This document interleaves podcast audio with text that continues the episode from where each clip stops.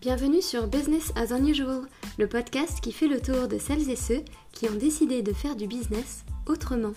Ensemble, on part à la rencontre des leaders et des dirigeants qui ont décidé de faire la différence, de se montrer résilients et de prendre soin de leur environnement.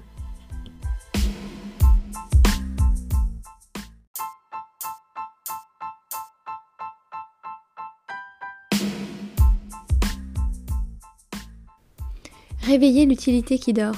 Est-ce que ça peut être à la base d'une entreprise? D'un modèle économique? Et comment est-ce qu'on en est venu à parler de Sœur Emmanuel dans tout ça? Je suis Sophie Potier et tu écoutes le 13e épisode de Business as Unusual, dans lequel j'ai reçu Clément Eustache, fondateur de Share Smile, qui partage en toute transparence son aventure entrepreneuriale et comment sa volonté de faire du business as unusual s'inscrit dans leurs habitudes de travail autant que dans leur modèle économique. J'en garde cette belle phrase partagée à la fin de l'épisode. Ça vaut combien, en salaire, d'avoir jamais été aussi heureux de sa vie? Car après tout, ça sert à quoi de faire du business si c'est pour pas être heureux avec? Je te laisse avec les contenus, en espérant que ça t'inspirera et que ça te montrera que faire du business autrement, c'est possible et que ça existe déjà. Bonne écoute! Bonjour Clément. Bonjour Sophie Clément, tu vis à Lille et tu es le fondateur de Share and Smile. Ton cheval de bataille, c'est de mieux utiliser nos ressources. Est-ce que tu peux nous en dire un petit peu plus sur toi et sur ton activité? Ok, alors j'ai 34 ans. Euh, effectivement, je vis à Lille, je viens du sud à la base. Et, euh, et ce qui m'occupe au quotidien, c'est de porter une entreprise solidaire d'utilité sociale euh, qui a pour but de prendre soin des ressources. Et en fait, on fait ça principalement en aidant les autres à mieux les utiliser ça, ça m'occupe euh, pas mal de temps. Qu'est-ce que tu entends par mieux les utiliser alors?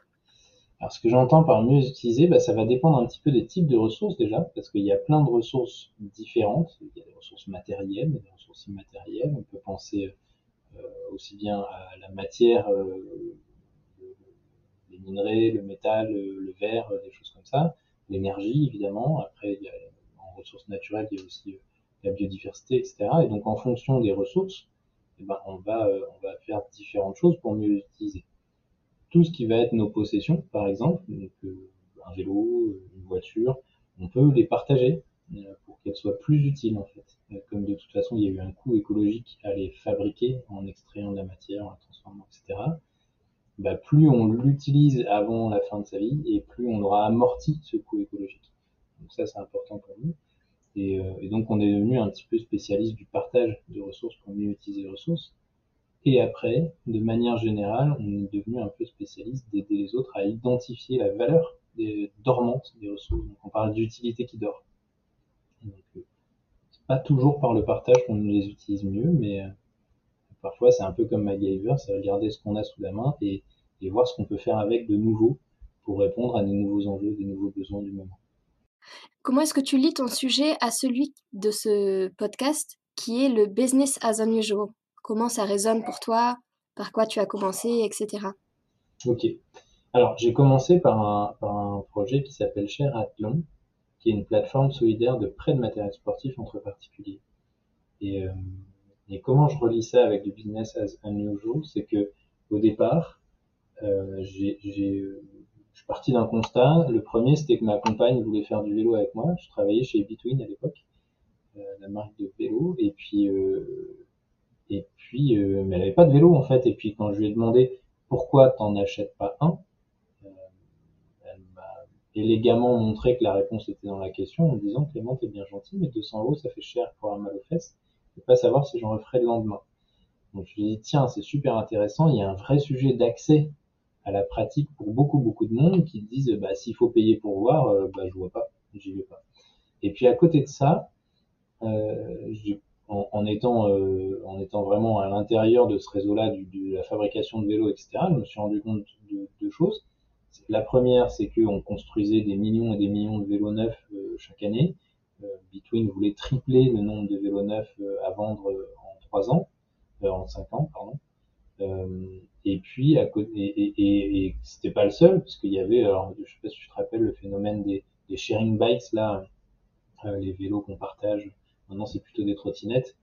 c'est des vélos qu'on partage avec personne vraiment, c'est qu'on les consomme tous là un peu n'importe où. Et ça, il y en avait tellement que euh, il y avait des ruptures mondiales de composants de vélo. Et, euh, je me suis dit, punaise, c'est incroyable ça. Et, et, et puis, en fait, euh, bah, il faut savoir que tous ces vélos de sharing bikes là, ils n'ont pas du tout été conçus pour être réparés, et donc c'est du jetable quoi. Donc on faisait des montagnes et des montagnes de, cadavres de vélos dès qu'ils étaient abîmés parce qu'ils avaient absolument pas la capacité de les réparer, ils n'avaient pas prévu en fait. Quoi. Donc si tu tapes sharing bikes cemetery, tu vas tu vas prendre peur, euh, tu vas voir des images qui sont assez hallucinantes. Donc je vois tout ça, puis j'étais tombé sur une stat chez Between qui dit un vélo en France, ça roule une heure par an. Alors une heure par an, ça veut dire 1 sur 8760. Ça, c'est le nombre d'heures qu'il y a dans une année. Donc ça veut dire qu'un vélo dort 99,986% de son temps. Là, on, là, on la voit bien, l'utilité qui dort. Et donc c'est ces deux grands constats-là, hein, un sujet un sujet d'accès et un sujet de, mais en fait, c'est révoltant à quel point on utilise mal nos ressources. En quand on en prend conscience comme ça et ça m'a frappé peu le visage. Je me suis dit, mais qu'est-ce qu'on peut faire pour ça? Et, euh, et, et bah, je me suis dit, attends, il y a plein de gens qui n'utilisent pas leur vélo, il y a plein de gens qui aimeraient bien en faire, mais qui n'en ont pas. Euh, pourquoi on les rapprocherait pas ensemble? Donc c'est ce qu'on a fait. Euh, ça, c'est le début de l'idée de Sheraton en disant, bah, on va se partager. On va se partager et c'est poser la question du modèle économique, forcément. Grossièrement, il y avait deux gros choix. Hein. Enfin, il y avait le choix assez évident de faire le, le, Airbnb du matériel sportif. je parle de vélo, mais l'idée c'était d'aller dans, un peu tout le domaine sportif. Euh, et dans ces cas-là, c'est plutôt facile. Les gens se louent du matériel et puis nous, on va prendre une petite commission dessus. Mais ça m'intéressait pas trop parce que j'avais envie de faire du gratuit entre les gens. J'avais envie que les, les, que les utilisateurs n'aient pas à payer entre eux et n'aient pas à payer pour accéder au service considère que la capacité à partager devrait être un bien commun, euh, accessible à n'importe qui. Et c'est là où on rentre dans la question du business pas habituel parce que euh, parce que ça nous a forcé à trouver des moyens d'avoir des revenus quand même en fait, mais qui n'étaient pas aussi évidents. Donc on a euh, on n'a pas de cotisation, on n'a pas de pub, on ne vend pas les données personnelles, donc tous les trucs assez classiques euh, qui se font d'habitude, ben, on y a renoncé et ça nous a permis d'être un peu plus créatifs ensuite pour trouver des moyens d'avoir des revenus quand même. Alors, je vais sauter une question pour en venir directement à la suivante, vu que tu parles déjà du business model. Euh, bah, donc, tu dis, il y a une option, c'était celle de faire euh, du Airbnb. Ouais. Et puis, ça m'intéresse que tu nous dises sur quoi, sur quoi vous vous êtes basé euh, et qu'est-ce qui, qu'est-ce qui était important. Alors l'autre l'autre option, c'était, euh, je l'ai un peu dit, mais c'est, enfin, en filigrane, c'était de faire du couchsurfing, de faire du Airbnb. Donc c'est-à-dire de faire du gratuit, un service qui est fourni gratuitement et, et, et qui permet des rapprochements euh, solidaires, généreux entre les gens et pas des rapprochements intéressés par de l'argent. Donc c'est ça qui a été important. Ça a été un sujet de questionnant pendant longtemps au début, quand c'était un avant-projet, on va dire, qui n'y pas vraiment de concret. Et puis au fur et à mesure, je voyais bien que chez moi c'était gratuit qui m'intéressait. Je me suis rendu compte que pourquoi le gratuit m'intéressait, c'était pour cette notion de la qualité de la relation qu'on crée avec les gens. Et donc, enfin, entre les gens plutôt. Et, euh, et donc c'est ça qui m'a euh, décidé en fait. Et alors, comment on fait pour gagner des sous? Bah au début, euh, c'était pas bien clair. Surtout qu'au début, c'était un projet interne à Decat. J'étais intrapreneur en fait. Et donc au début, c'était plutôt euh, une structure de coût que, enfin un centre de coût qu'un centre de revenus chez Decathlon. Et donc il fallait justifier du retour sur investissement quand même, en essayant de dire bah ouais, mais vous comprenez, il va y avoir plus de gens qui vont faire du sport et donc du coup plus de business pour Decathlon à terme, etc. des raisonnements un peu comme ça en, effet indirect. Et puis en avançant, je me suis rendu compte quand même qu'il y avait un côté très fédérateur euh, dans, dans euh, en gros on embarque des gens qui partagent des valeurs et qui croient dans un certain monde, dans un monde euh, où on combine frugalité et abondance en fait. C'est-à-dire qu'on est frugal dans la manière d'utiliser les ressources, mais il y a de l'abondance quand même parce qu'on a accès à beaucoup de choses à partir du moment où on partage. C'est là la beauté du partage, c'est ça. C'est qu'on est économe et pour autant on accède à beaucoup plus que, que, les autres. Effectivement, donc du coup, l'idée c'est ça, c'est qu'il y a pas mal de gens qui croient dans le partage, euh, qui croient qu'il faut consommer autrement, et on les a embarqués en fait euh, chez Decat au départ, et on se rendait bien compte que ça fédérait et que ça créait une cohésion. Et donc, ce qui était intéressant, c'est que euh, le truc intuitif auquel je tenais beaucoup, de dire bah moi je veux prendre soin de la qualité de la relation entre ces gens-là, euh, je veux créer du vrai lien humain, etc. Finalement, c'est une externalité, tu vois, c'est un effet produit euh, de ce qu'on propose qui intéresse. Ça intéresse plein de monde en fait quand on y pense. C'est utile pour plein de monde. C'est utile pour un territoire, pour une municipalité par exemple.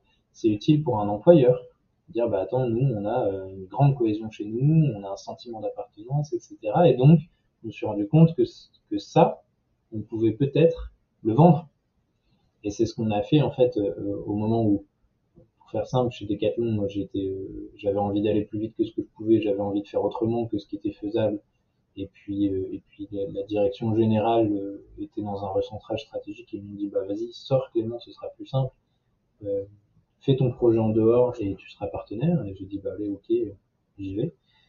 Et euh, c'est comme ça que j'ai quitté Decat et que j'ai créé ma structure et, et que je me suis lancé euh, à fond. Et, et je te dis ça, enfin, et, donc mon premier client c'était Decathlon sur ce sujet-là, sur le sujet de créer une communauté de partage privé, donc un groupe de partage privé comme on a des groupes Facebook fermés par exemple, pour les collaborateurs de Decat. Et l'idée derrière, c'était de renforcer le sentiment d'appartenance et le rôle d'ambassadeur euh, des, des, collaborateurs de Decat, en les encourageant à se prêter les produits, évidemment, au maximum les produits de marque propre, parce qu'ils ont, ils ont leur marque de, de, sport. Ils avaient un vrai sujet sur euh, comment, euh, comment on leur met les produits entre les mains pour qu'ils les connaissent vraiment et qu'ils puissent du coup en être des ambassadeurs. Donc on est parti comme ça. Et du coup, l'idée, c'est de se dire, bah, plutôt que d'essayer de rémunérer, de se rémunérer sur des choses classiques, euh, on va essayer de se rémunérer sur des effets utiles. Donc, on a commencé à mettre une paire de lunettes, tu vois, à rechercher des effets utiles de ce qu'on fait. Je sais pas si c'est encore très concret de comprendre euh, qu'est-ce que vous facturez. ouais, c'est là où c'est justement, même pour nous, parfois, c'était pas facile. Ça allait toujours pas systématiquement. Et du coup, qu'est-ce qu'il y a concrètement Tu vois, on parle souvent de lien social. On a travaillé avec un bailleur social comme ça. On a fait un témoignage ensemble justement sur l'économie de la fonctionnalité où on disait, bah, ce qu'on a envie de produire en travaillant ensemble, c'est du lien social. Mais on compte pas un nombre de liens sociaux, tu vois. On peut pas facturer ça à l'unité. On peut pas, donc c'est compliqué en fait. Et c'est là où, d'ailleurs, c'est les, les, premiers petits pas tout doux vers une évolution de notre modèle euh, où finalement on va facturer plus du travail et peut-être aussi certains résultats, mais euh, qu'on peut mesurer a posteriori, que un que quelque chose de très quantifiable au départ. Et, euh, et donc on a glissé d'une entreprise, euh, enfin, d'une sorte de start-up technologique qui vendait des produits euh, SaaS, comme on dit, software as a service, avec des abonnements, des choses comme ça, j'avais beaucoup de mal à vendre ça parce que justement, en fonction de l'interlocuteur, l'utilité était différente, tu vois. Euh, est-ce qu'on est plutôt sur l'humain? Est-ce qu'on est plutôt sur la sensibilité RSE Est-ce qu'on est, enfin, ça dépendait de leurs enjeux. Donc, on est sorti de ça euh, progressivement pour aller vers euh, une posture de, en fait, nous, ce qu'on fait, c'est vous accompagner dans une démarche de, de, de créer des, des effets utiles en utilisant mieux vos ressources et donc, on va vous accompagner aussi bien comme cabinet de conseil que comme fournisseur de solutions euh, technologiques s'il y a besoin. Mais on s'est vachement détendu sur la techno. Et, euh, et donc, on en apporte quand c'est, quand c'est pertinent, mais pas systématiquement. Donc maintenant, de plus en plus, ce qu'on facture, c'est, des jours hommes d'accompagnement et c'est beaucoup plus simple en fait pour eux d'appréhender ça. Et pour autant, on, est à la recherche de, choses un petit peu différentes de ce qui se fait d'habitude. Oui, ok, je vois. Ça me fait penser à une euh, convention que j'avais suivie sur les nouveaux modèles économiques où des gens euh, facturaient plutôt les, ressources que ça permettait d'économiser. Ouais. C'était un, un, petit twist dans, le, dans le point de vue. Ouais. bah, le bailleur social dont je parlais, il raisonne beaucoup comme ça en coût évité. Mm. Et, par exemple, ils, ont des gens qui sont très éloignés de l'emploi et donc qui, qui, qui, ne payent pas leur, leur loyer très souvent. Euh, eux, s'ils arrivent à les remettre à l'emploi, ils savent qu'ils ils, enfin, ils évitent des coûts d'impayés en fait importants. Et donc, euh, et donc ils font plein d'initiatives pour, pour les pour euh, faire monter les petites marges vers un nouvel emploi parce qu'en fait euh, là où ils en sont, c'est beaucoup trop brutal de les remettre tout de suite au boulot. En fait, ça marche jamais. Donc il faut faire des, petites étapes.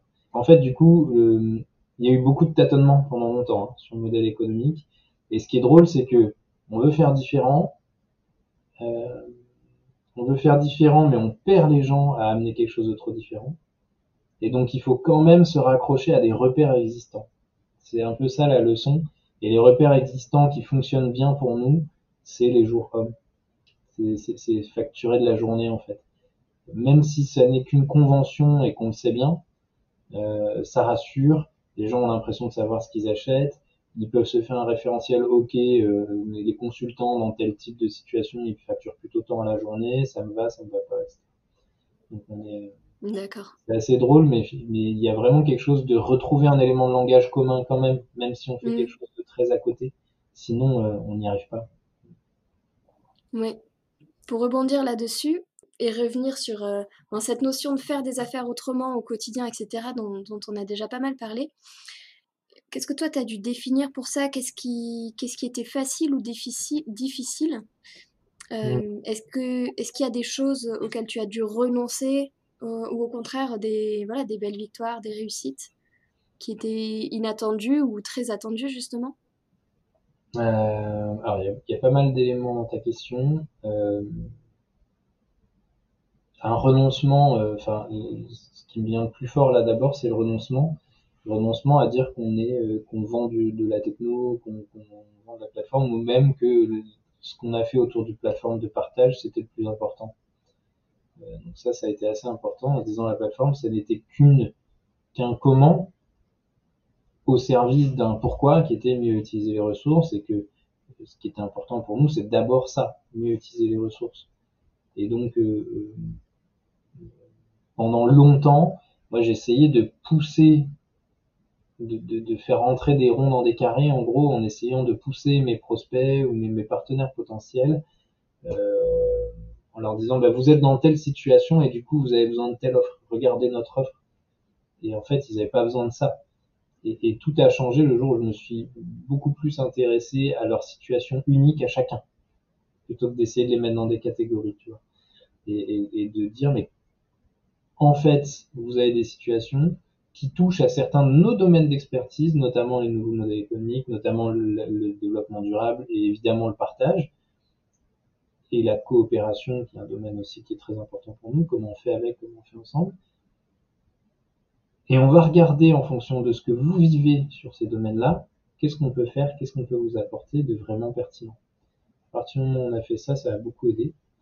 Et, euh, et, par quoi on a dû passer aussi, pour reprendre un, un, les premiers éléments de ta question, euh, une chose sur laquelle j'ai beaucoup buté et qui a été longue à, sortir, à extirper, si tu veux, de, du côté de l'intention du projet un peu tripal comme ça qui est venu au départ, c'est euh, notre positionnement, notre phrase métier, tu vois.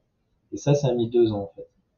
Intéressant, mais ça a mis deux ans et ça n'est clair que maintenant.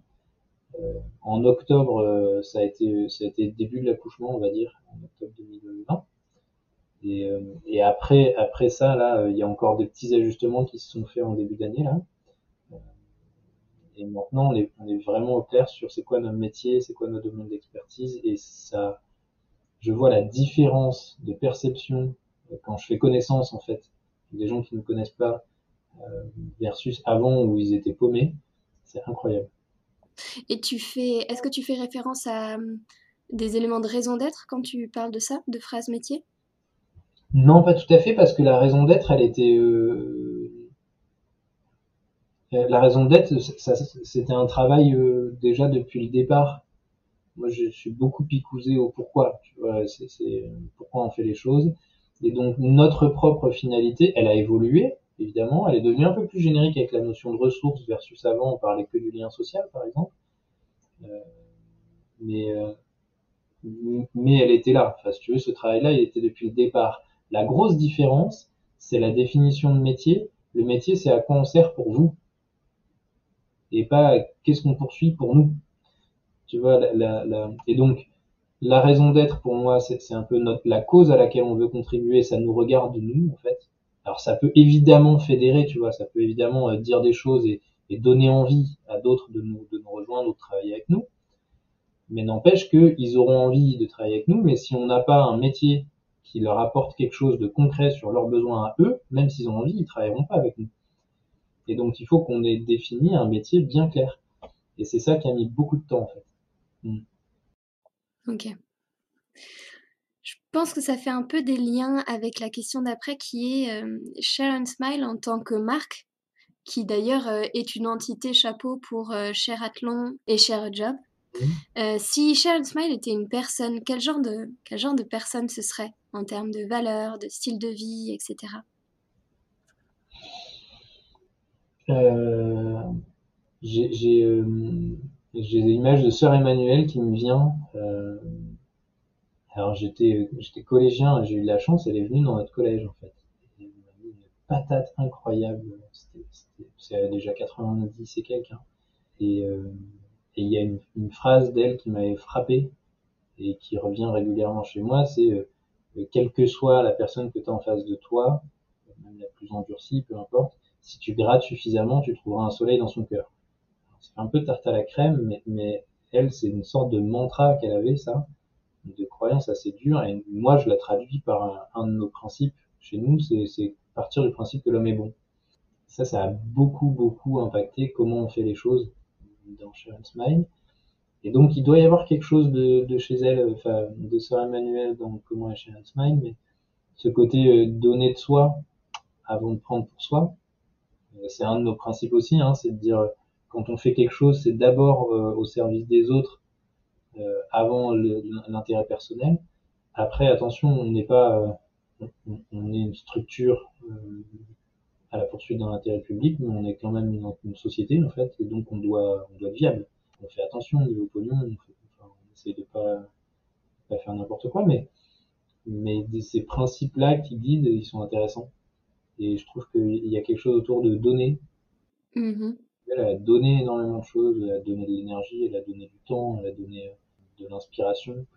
Elle a donné, euh, alors elle a donné sa vie à Jésus, ça, ça lui appartient. Euh, je l'aurais pas fait, mais, mais c'est, mais, mais, elle a beaucoup donné. Mais en fait, je crois qu'elle a énormément reçu. Enfin, elle, elle, était, mais je pense que c'est une des personnes les plus heureuses que j'ai pu voir en vrai. Et, et je me dis que un petit peu dans, j'en suis pas là, mais mais une fois j'ai dit et je pense que c'est vrai, j'ai jamais été aussi heureux de ce que je fais de ma vie depuis que j'ai euh, quitté Decathlon. Mais alors pas du tout parce que chez Decathlon c'était mauvais, mais parce que j'ai vraiment poursuivi ma voie. Quoi. Et euh, donc ouais, euh, je, on va pas faire trop, de... enfin, même si je pense que c'est pas complet, mais mm -hmm. c'est celle qui vient. Donc, euh. Voilà. Donc euh, oui, donc Share and Smile en tant que marque, il y a cette notion de générosité. Est-ce qu'il y a autre chose qui, euh, si on, si on imagine Share and Smile, en plus vous êtes plusieurs, donc si euh, tous ensemble, cette entité devient une personne, il y a cette notion de générosité qui a l'air très prégnante. Ouais, il y a, il y a une autre notion, c'est le faire ensemble, c'est le faire avec. notre sujet, c'est pas c'est pas de grossir forcément. Alors je pense qu'il faut qu'on grossisse encore un peu pour être stable en fait. Mais, mais au-delà de ça, le but c'est pas de devenir Coca-Cola, tu vois, enfin en termes de, de, de, de nombre de personnes, de chiffre d'affaires, de tout ce que tu veux. Le but c'est plutôt de démultiplier l'impact et parfois démultiplier l'impact la réponse maligne, c'est pas de faire soi, c'est de faire avec ou de laisser faire quelqu'un d'autre. Donc il euh, y, a, y, a, ce faire ensemble, cette notion de coopération qui est importante aussi chez nous. Une dernière question sur la marque, si, euh, si Sharon Smile, en tant que marque à nouveau, voulait laisser euh, une trace derrière elle, tu vois, qu'est-ce que qu'est-ce qu'elle aura envie de laisser derrière elle, cette personne-là? Euh... Que le partage, ce soit un bien commun enfin, que ça soit une évidence et que, les outils qui facilitent le partage soient libres. Juste ça. Libre d'accès, que n'importe qui puisse s'emparer d'un, puisse partager facilement. ce serait déjà super chouette. Et si on doit laisser une deuxième marque, ce serait le faire avec. Tu vois, c'est c'est outiller, à donner. En fait, notre société, chaque individu dans notre société et chaque organisation dans notre société est désarmé, n'est pas outillé pour, pour coopérer. On sait pas faire. Et, euh, et pourtant, il y a plein d'outils, il y a plein de méthodes, c'est juste qu'on les apprend ni à l'école, ni en école de business ou d'ingénieur ou de ce que tu veux, ni euh, ensuite en formation professionnelle, sauf quelques-uns qui vont apprendre des petits trucs, la communication non violence, qui vont apprendre la facilitation d'intelligence collective, des choses comme ça, mais c'est à la marge, quoi. C'est très peu de personnes puis c'est un peu les hippies ou les, enfin, c'est presque perçu comme un truc euh, marginal, alors que, alors qu'en termes d'efficience, euh, business même, euh, nom de Dieu, qu'est-ce que c'est efficace, quoi. Enfin, ça, aide à fond, quoi. Donc, euh, voilà, à la limite, deux choses, c'est le partage euh, et, et la coopération. Ah oui, je, je suis à fond là-dedans avec, euh, avec moi, mon sujet qui est ma définition métier, on va dire, qui est la stratégie de résilience. Euh, amener des notions comme euh, le, bien-être, le prendre soin, la collaboration et, euh, et cette notion de bonheur dans le, dans, le business, tu vois, comme tu parlais avec mmh. l'exemple de, de Sir Emmanuel, des fois c'est gênant parce qu'on a l'impression de mettre des trucs super chamallows sur la table, alors que quand on prend du recul, ça sert à quoi de vivre si c'est pas pour ça, quoi? Mais bon, donc euh, on, Déjà, ça sert à quoi de vivre, tu as complètement raison. Et là, le truc, c'est que par contre, quand tu poses le sujet comme ça dans un contexte très business, bah, ça peut encore faire chamallow, comme tu dis. Et, et, mais par contre, tu peux aussi le présenter sous un jour très pragmatique, en fait, en disant, mais en fait, ça marche mieux. Il y a juste ça, ça marche mieux. Donc même si tu es ultra cynique et que tout ce qui t'intéresse c'est des dollars, plus de dollars tous les jours, bah ça marche mieux comme ça quand même. C'est vrai.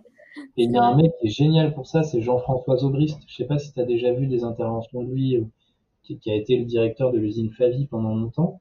Et il y a plein de vidéos sur YouTube où vous pourrez regarder euh, de ses interventions, notamment dans l'APM et tout. Et le mec il dit, moi je suis un pragmatique. Hein. J'ai juste, je me suis juste rendu compte que des, des ouvriers heureux c'était plus productif. Donc je soin de mes ouvriers. Alors je pense que en fait, il, est un peu comme toi, tu vois, il cherche le bonheur en vrai. Mais comme quand il parle à des patrons, il les rassure en disant ça comme ça. Et je trouve que pour ceux comme toi, comme moi, qui croyons dans ces choses-là, peut-être c'est un peu de notre responsabilité de rassurer aussi en, en, se mettant pas trop en décalage. Oui, comme tu disais, de trouver le, langage commun. Ouais, ouais, c'est vrai, ça, ça rejoint euh, cette Cette idée-là, oui. Très bien. Euh, J'approche d'une question euh, qui devient traditionnelle et que j'aime beaucoup, qui est, je vais te donner une liste de, de mots et j'aimerais que tu en choisisses un, que tu me dises comment tu l'intègres ou pas euh, dans ton quotidien, comment cet aspect est intégré ou qu'il a été décidé de ne pas l'intégrer parce qu'il n'est pas intégrable ou parce que c'était un choix conscient, etc. La liste que j'ai à te donner, c'est résilience, décroissance, circulaire, soutenable, régénération et résistance. Hmm. Il y a beaucoup de mots, je te, je te l'ai dit, hein, mais il y a beaucoup de mots qui me, me plaisent et qui me donnent envie de réagir. c'est un peu compliqué pour moi. Je vais en choisir un quand même. C'est résilience. Euh, en disant qu'en fait, résilience, c'est une notion que, que j'ai beaucoup euh, récupérée euh, ces derniers temps et, et, en fait, je suis en train de la rejeter, entre guillemets, euh, ou plutôt de la dépasser. Pas pour dire nous on est au-dessus de ça, mais euh, c'est plutôt en fait la résilience qui m'embête. J'ai mis du temps à m'en rendre compte, c'est que c'est euh, revenir comme avant. Et en fait, revenir comme avant, tu vois, il y a un choc, on absorbe le choc et on revient comme avant. Ça suppose un peu ça la résilience dans l'imaginaire commun, et ça me gêne alors, je sais qu'il y a résilience aussi de, tu as eu un trauma dans ta vie, par exemple, et tu résilies, c'est que tu arrives à, à, le dépasser, ce trauma-là, et à avancer. Mais, mais n'empêche que, et, ça se voit beaucoup, il y a encore plus depuis la crise Covid, où maintenant, résilience, tout le monde en parle. Et en fait, tout le monde en parle dans le contexte de, on veut revenir comme avant le Covid, quoi. Et, et on veut récupérer. Donc, ce mot-là, de toute façon, l'imaginaire collectif euh, post-Covid est en train d'en changer le sens en fait. Et, et du coup, je préfère rebond. Depuis, depuis quelques mois, je me rends compte qu'en fait, le, sujet n'est pas de revenir comme avant, évidemment, mais on, on sait qu'on va avoir de plus en plus de chocs, de plus en plus de choses qui vont nous, perturber, nous bousculer euh, dans notre vie. C'est que le début. Hein, je sais pas pour ceux qui n'ont pas fait la fresque du climat, bon, faut, faut être un peu solide émotionnellement, mais faites là, vous allez voir que il y a beaucoup de choses qui nous attendent, qui vont nous bousculer un petit peu plus, voire beaucoup plus que euh, la crise Covid. Et, donc du coup, et en général, jusque là, quand on avait des crises, on avait 10 ans pour récupérer. Sauf que là, on va plus avoir que 3 ans ou des choses comme ça. Donc, donc euh, on a un sujet qui est l'antifragilité. Tu sais, c'est euh, quelque chose vient nous frapper en plein vol. Euh, comment on se, on se reprend tout de suite? Et, mais, mais peut-être qu'on peut plus tenir la même trajectoire et donc on doit, on doit pivoter au passage. On se reprend, on pivote en même temps. Et c'est pour ça que c'est moi j'aime bien la notion de, ben, on se transforme en balle rebondissante. Dès qu'on met un choc dedans, bouf, on, on part ailleurs. Par ailleurs, c'est ok tout va bien. Ça me renvoie d'ailleurs à un truc. Alors c'est bizarre ce que je vais vous dire, mais c'est une règle de combat euh, de combat de saloon. C'est mon prof de, je faisais des arts martiaux et de self défense quand j'étais ado, euh, avec un prof qui nous faisait de temps en temps dire on est tous dans le dojo là d'un coup, on frappe le premier qu'on croise quoi. Donc c'était le méga bordel quoi, et, tout le monde se tapait dessus. Euh, et, et, et, il faisait des petites pauses de temps en temps. Et il disait vous vous rendez compte quand vous êtes acculé vous vous rendez compte de ce qui vous arrive etc il disait le but c'est que si quelqu'un derrière toi te frappe dans le dos alors que tu es en train d'être t'es en face d'un adversaire qui t'occupe déjà si tu te retournes t'es mort. Tu peux pas te retourner et, dire attendez qu'est-ce que je fais etc donc tu, tu utilises l'énergie qui, qui, te pousse en avant et tu vas en avant tant pis et donc c'est ce côté il y a un choc bah tu pars avec et, tu, l'acceptes en fait tu pars avec et tu fais autre chose. Et c'est pas ce que tu avais prévu, tu lâches prise et c'est pas grave. Et tu avais prévu d'aller frapper le, brun euh, là-bas, bah, du coup on te pousse, tu vas frapper le blond là-bas, tant pis. Donc, c'est... Et ce principe, il est très vrai quoi. Et, euh, et malheureusement, une fois, j'ai dû m'en servir pour une vraie bagarre, enfin, pour défendre un, un, un petit gamin. Et, et, euh, et, et c'est exactement ce qui s'est passé. C'est-à-dire qu'on me tapait par derrière, bah, j'allais, j'allais sur celui de devant parce que peux pas me retourner. Et je crois que c'est ce qu'on va vivre de plus en plus. Ces secousses, ces chocs-là, dans le tissu économique, dans le tissu social, à chaque fois, la question, ça va pas être de se, de se, de s'arc-bouter pour revenir à là où on était exactement, mais plutôt de d'absorber et de partir ailleurs, en acceptant, euh, en acceptant l'énergie de ce choc en fait, et, et en l'utilisant même. On a fait un atelier, tu vois, qui sert à ça, qui sert à, à, identifier pour une structure, que ça soit une, une asso, une entreprise, une équipe, peu importe, identifier les ressources qu'on est en capacité de mobiliser, qu'on mobilisait d'une certaine manière jusque-là pour produire des boîtes de conserve, pour peu importe. Euh, donc toutes les ressources matérielles et immatérielles qu'on a. Comprendre, mais en fait, qu'est-ce qui change dans le monde là, c'est quoi les nouveaux enjeux, les nouveaux besoins, et qu'est-ce qui nous chatouille depuis telle crise, depuis telle actualité ou je sais pas quoi? Et du coup, quelle nouvelle réponse on peut construire avec ces ressources-là? C'est là où tu vois, on utilise autrement, mieux des ressources qu'on a, pas nécessairement en les partageant justement. Ça peut être d'autres manières. Et cet atelier-là, je l'appelais ressources et résilience, et maintenant je vais l'appeler ressources et rebond parce que justement cette notion de résilience me gêne euh, à cause de ce qu'elle induit depuis la crise Covid. Ouais, je, je, comprends, hein, je comprends cette notion-là, mais rebond, je l'associe pas mal à effet rebond quand on parle d'écologie justement. Mais, euh, mais je, je, comprends ce point. Ouais, c'est pas, oui, c'est pas la même notion effectivement. Mm -mm. On a déjà brassé pas mal de choses et pour rassembler un petit peu tout ça, au final, qu'est-ce que ça change vraiment de faire des affaires autrement? Euh, alors ça, je, moi je pense qu'il y a deux choses. Il y a, il y a le côté euh, le verre à moitié vide et le verre à moitié plein, on va dire. Je vais commencer par le vide et puis comme ça on va, on va finir sur une note positive. Le verre à moitié vide, c'est que c'est moins facile. Euh, c'est moins facile, tu vois. Moi, je commence après deux ans de tâtonnement sur euh, comment comment faire des affaires en, en restant fidèle à ce autrement qu'on cherche. Et c'est autrement pas pour être des originaux, mais, mais ouais plus fidèle à notre cause, etc. bah, ça a été très difficile. On s'est beaucoup cassé les dents euh, à essayer de vendre les choses dont, les gens n'avaient pas besoin, à, euh, pas trop savoir qu'on vendait, à, à, lancer des partenariats qui ont, capoté parce que euh, en fait on a pris un langage commun mais qui n'était pas le bon. Tu vois, pendant un moment on avait pris un langage commun qui était qui était justement le nombre de salariés, de, enfin, ouais, on était plutôt sur la facturation mensuelle en nombre de salariés, des choses comme ça, et donc du coup qui ne prenait pas en compte le travail qui serait nécessaire de notre côté et du côté du partenaire pour que ça marche, et du coup ça marchait pas, et du coup tout le monde était déçu, donc il y a pas, il y a, il y a eu beaucoup de tâtonnements, et, euh, et c'est encore pas évident, ça commence à devenir, euh, à devenir géré, je vais pas dire maîtriser encore, mais bon, on s'approche de la maîtrise sur ça. Euh, donc, ça va être beaucoup plus long et plus difficile, et enfin plus laborieux, on va dire, que, euh, que de faire des affaires comme d'hab. Parce que comme d'hab, il y a plein de modèles, il y a plein de gens qui vont nous conseiller. Et d'ailleurs, une grande difficulté, c'est que toutes les, euh, les incubateurs, accélérateurs, mentors, coachs, etc., repoussent dans les modèles classiques.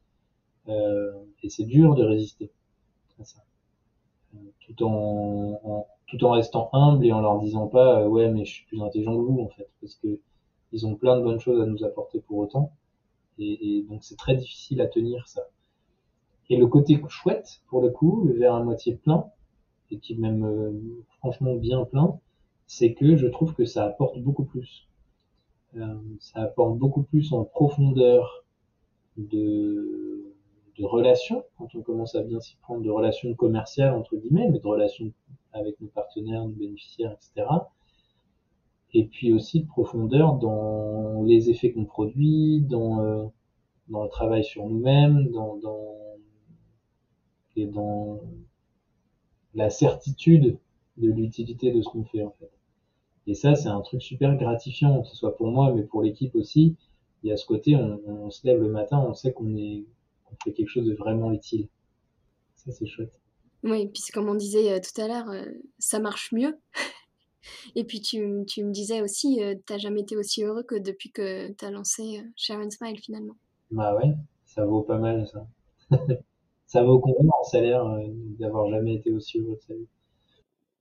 Ouais, complètement. Moi, je me sens, je me suis jamais sentie aussi à ma place que depuis que je fais ça. Ouais, je comprends. Et, à sa place, c'est un très bon terme, je trouve. Ouais. Et, et, moi, il y a un truc qui me révolte beaucoup, c'est qu'il y a énormément de monde qui ne sont pas à leur place et qui sont et qui en souffrent en fait. Et d'ailleurs, les entreprises, leurs employeurs, les, enfin, en souffrent aussi. Quelqu'un qui est pas à sa place, c'est quelqu'un qui qui va pas apporter vraiment ce qu'on attend, qui va pas dépasser les attentes non plus. Et donc tout le monde empathie en fait de ça. Et du coup, ça veut dire renoncer à plein de choses euh, en termes de croyances sur la, la je sais pas, moi, euh, le statut social, tu vois. Euh, et en fait, du coup, les croyances sur la réussite. C'est quoi la réussite C'est quoi réussir sa vie et, et, ça, il y a un mec qui en parle pas mal, qui en parle bien, je trouve, c'est Marc Alévi qui parle de, d'une grande transition du moment. C'est qu'on passe de réussir dans la vie à réussir sa vie. Et c'est pas du tout la même chose en fait. Et ça, il y a de plus en plus de gens qui, le questionnent, il y a de plus en plus de enfin, et, dans les jeunes générations d'ailleurs, il y a de moins en moins d'aspiration à être patron d'eux euh, pour dire qu'on a réussi. Et c'est assez intéressant cette exigence-là qui est en train d'arriver de, pas mal de monde. Et, ça va de pair avec être à sa place, je pense. Oui, je pense aussi. Pour terminer et avant de se quitter, est-ce que tu aurais un conseil en or ou trois règles d'or, c'est à toi de voir, pour celles et ceux qui veulent faire des affaires autrement Alors, je pense qu'il y a un truc qui est super important, c'est euh, sur le toujours garder en tête pourquoi on veut faire les choses avec quelqu'un en face de nous. Qu'est-ce qu'on et, et, ça, il y a que nous pour le dire en fait. Pourquoi je suis attiré par cette personne-là? Par ce projet-là, pourquoi j'ai envie d'aller euh, d'aller y contribuer ou pas. Euh, et, de la même manière, être super à l'écoute du pourquoi de l'autre. Pourquoi l'autre est attiré par nous, pourquoi l'autre a envie de travailler avec nous éventuellement, de quoi il a besoin, etc. Donc je pense que c'est ouais, je vais rester sur ça. Euh, le pourquoi. Et le pourquoi, ça nous aide à trouver le vrai besoin et, et être vigilant sur euh, la différence entre un besoin et une stratégie pour y répondre. C'est vrai. Merci beaucoup pour euh, toutes ces réponses, euh, pour ton temps, pour toutes ces réponses super riches et inspirantes. J'étais ravie de te recevoir ici. Ah, merci à toi aussi, Sophie. J'ai passé un très bon moment avec toi.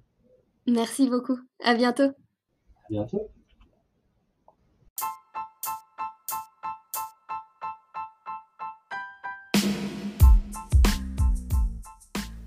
J'espère que cet épisode t'a plu et inspiré, qu'il te donne des pistes et l'envie de mettre des choses en place dans ta propre organisation.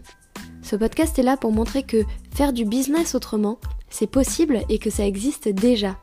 Pour offrir du conseil et de l'inspiration aux courageux et aux courageuses persuadés qu'il n'y a pas de fatalité dans notre façon de traiter les affaires.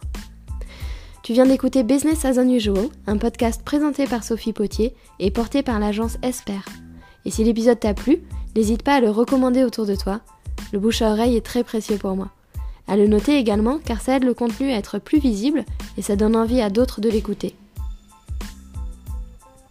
Il ne me reste plus qu'à te dire, où que tu sois, qui que tu sois, merci d'avoir écouté cet épisode jusqu'au bout et n'oublie pas que nous sommes celles et ceux que nous attendions.